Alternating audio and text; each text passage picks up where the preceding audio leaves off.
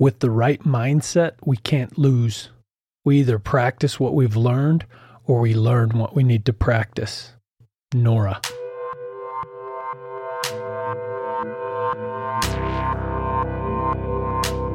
Man's time here is finite, but the influence of a man is infinite. The question is, what shall we do with the daylight that remains?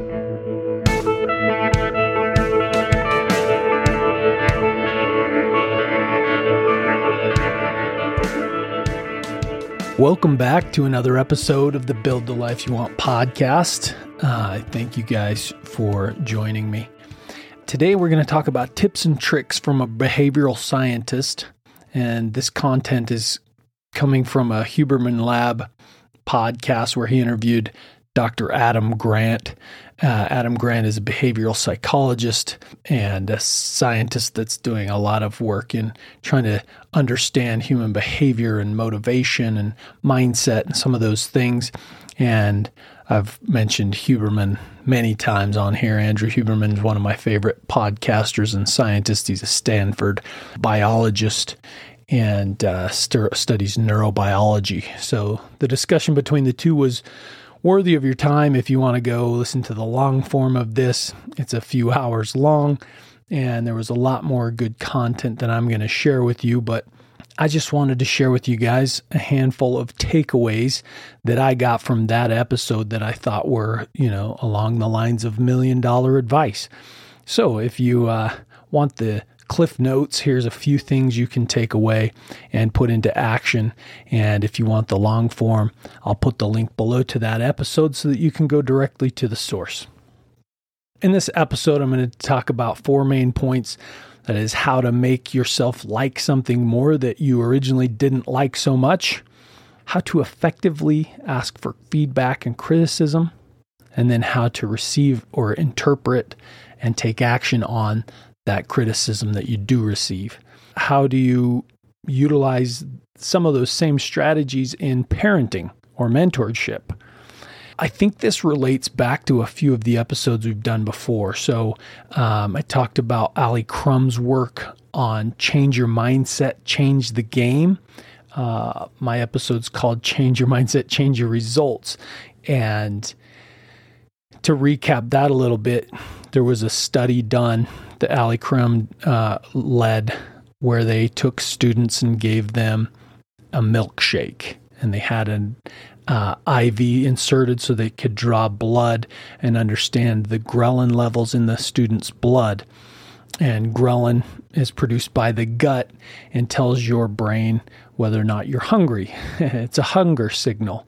And so after you eat a meal, the amount of ghrelin in your blood decreases because you are satisfied and you've been fed a certain amount of calories, right?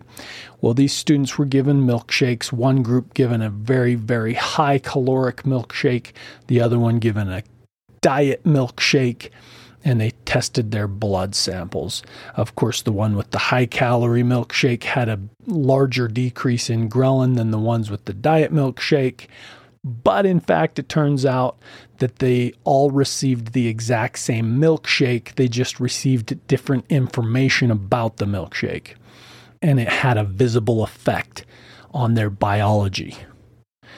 So that's change your mindset, change the game, but it's very difficult to actually change your mindset. And I think a couple of these things that Adam Grant points out may relate to that in my own personal opinion. I think this is kind of touching on that. How do you convince yourself of something? Additionally, Carol Dweck's work on growth mindset and Angela Duckworth's work on grit, they both hit on topics such as how do you receive feedback? Are you in a fixed mindset? And criticism is sort of a blow to who you are and on your psyche and tells you just how bad you are at something versus a growth mindset can receive criticism, feedback, positive or negative, and convert that into action items to improve next time.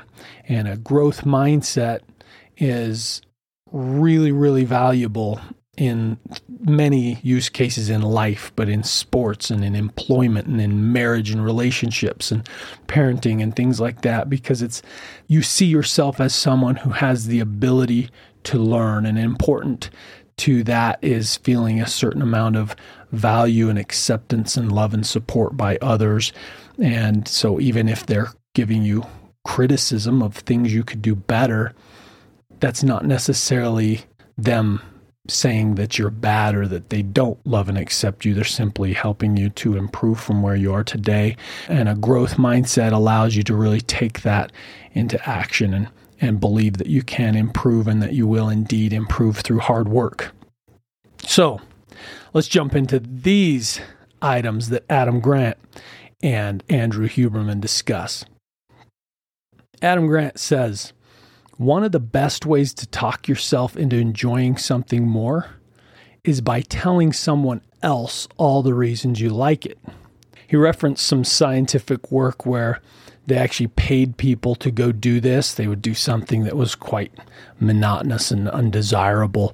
And then they paid some people like $20, others $1. And um, I'm not sure if there was a category that got $0. But the ones that received more money to do so, didn't get the benefit so much. It seems that the reward was more attached to the dollars they were earning by doing so. But the ones that didn't get much money for it or none had a lot better response. So they actually convinced themselves that they liked the task more than they did originally by explaining to someone else all the reasons why it was enjoyable.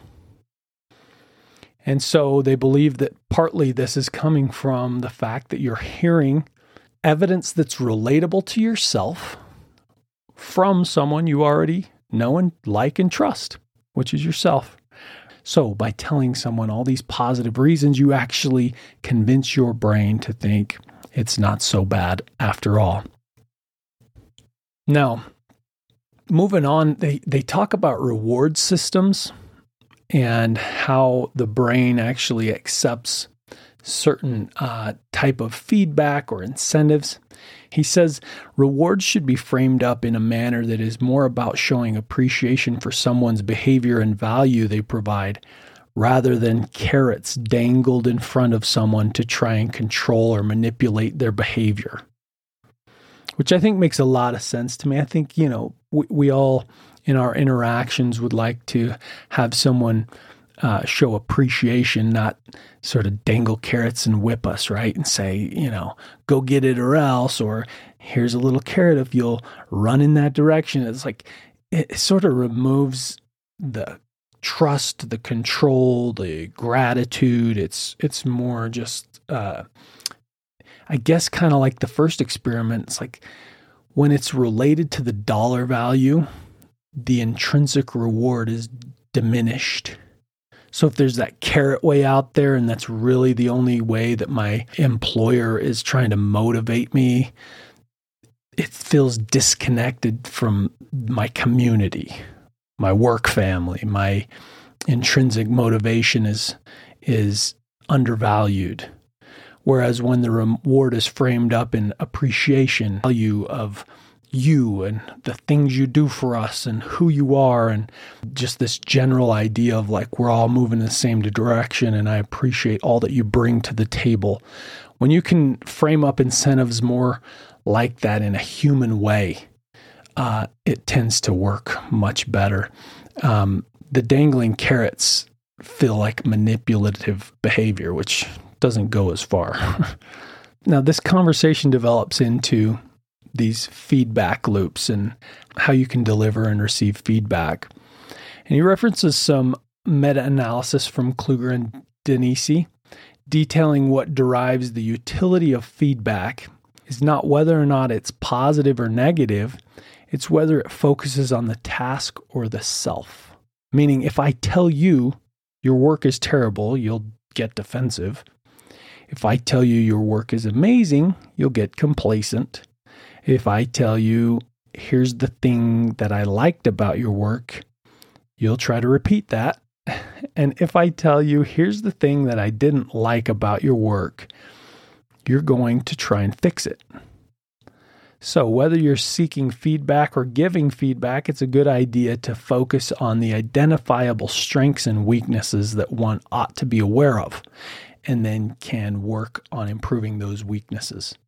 So, don't just give an overall, it was good, it was bad, or say they're excellent or they're not good. It's it's sort of like here are the one or two things that I think you could do better.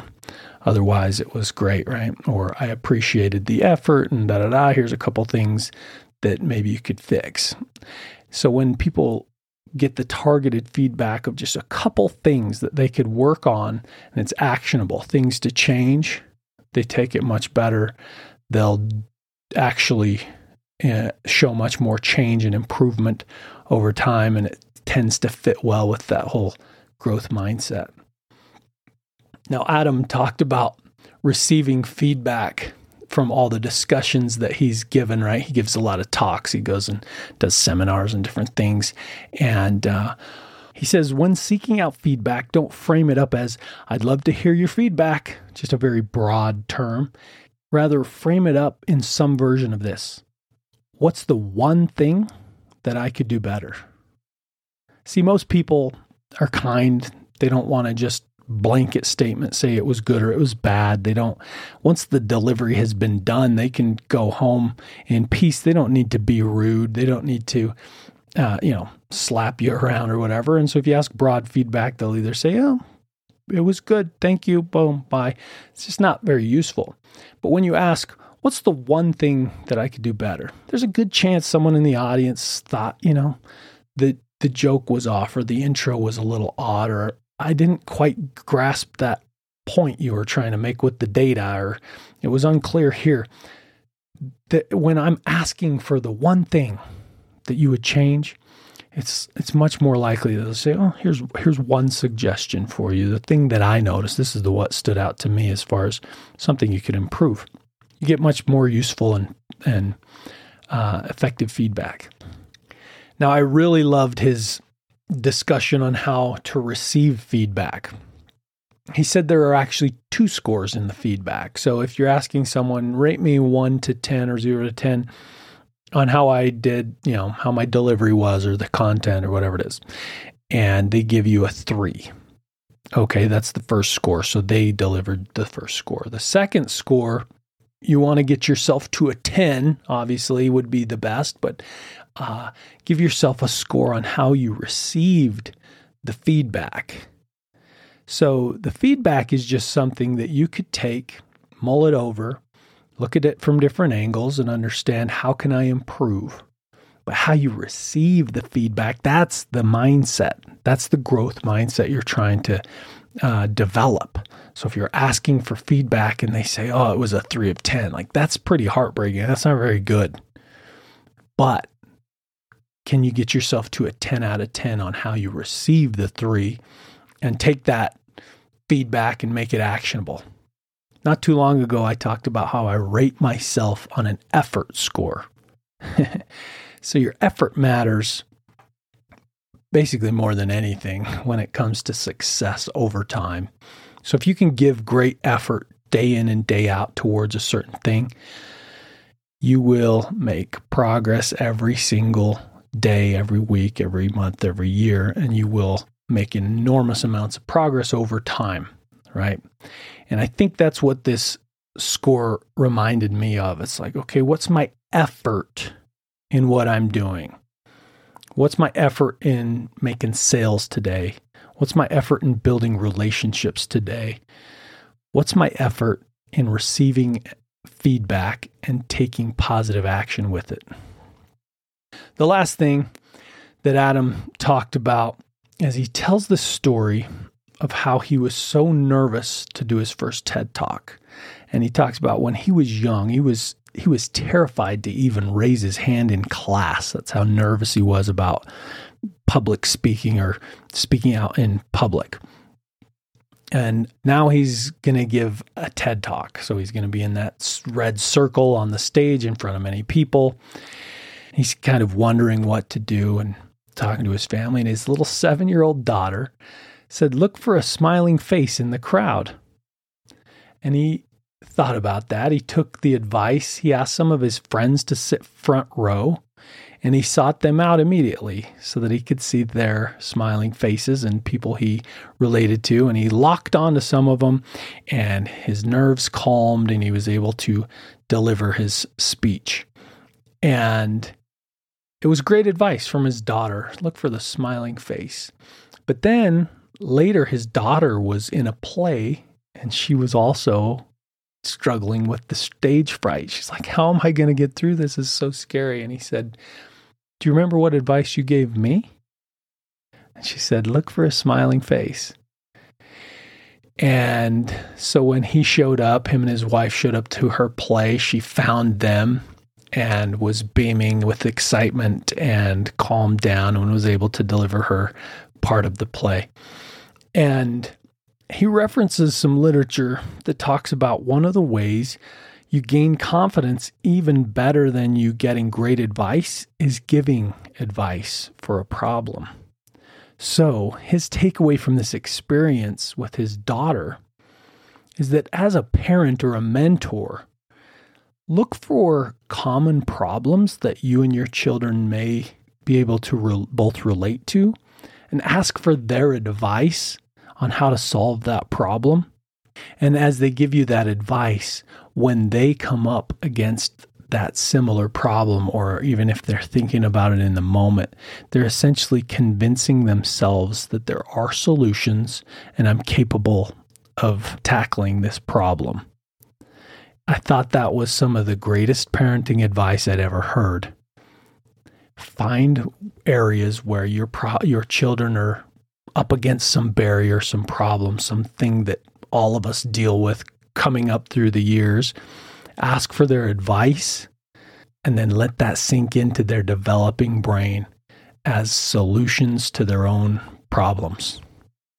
Talk about confidence boosters, problem solving, growth mindset, convincing yourself to change your mindset to change the game, right? Phenomenal. I thought that was so cool. So, those are the main takeaways I had from that podcast. As I said, the entire thing is is quite interesting and good, but there are a few golden nuggets that you can take with you. So I hope this was helpful to you guys. It was helpful to me, and I appreciate you listening so that I can solidify a few of these ideas into my own brain and I will catch you on the next one.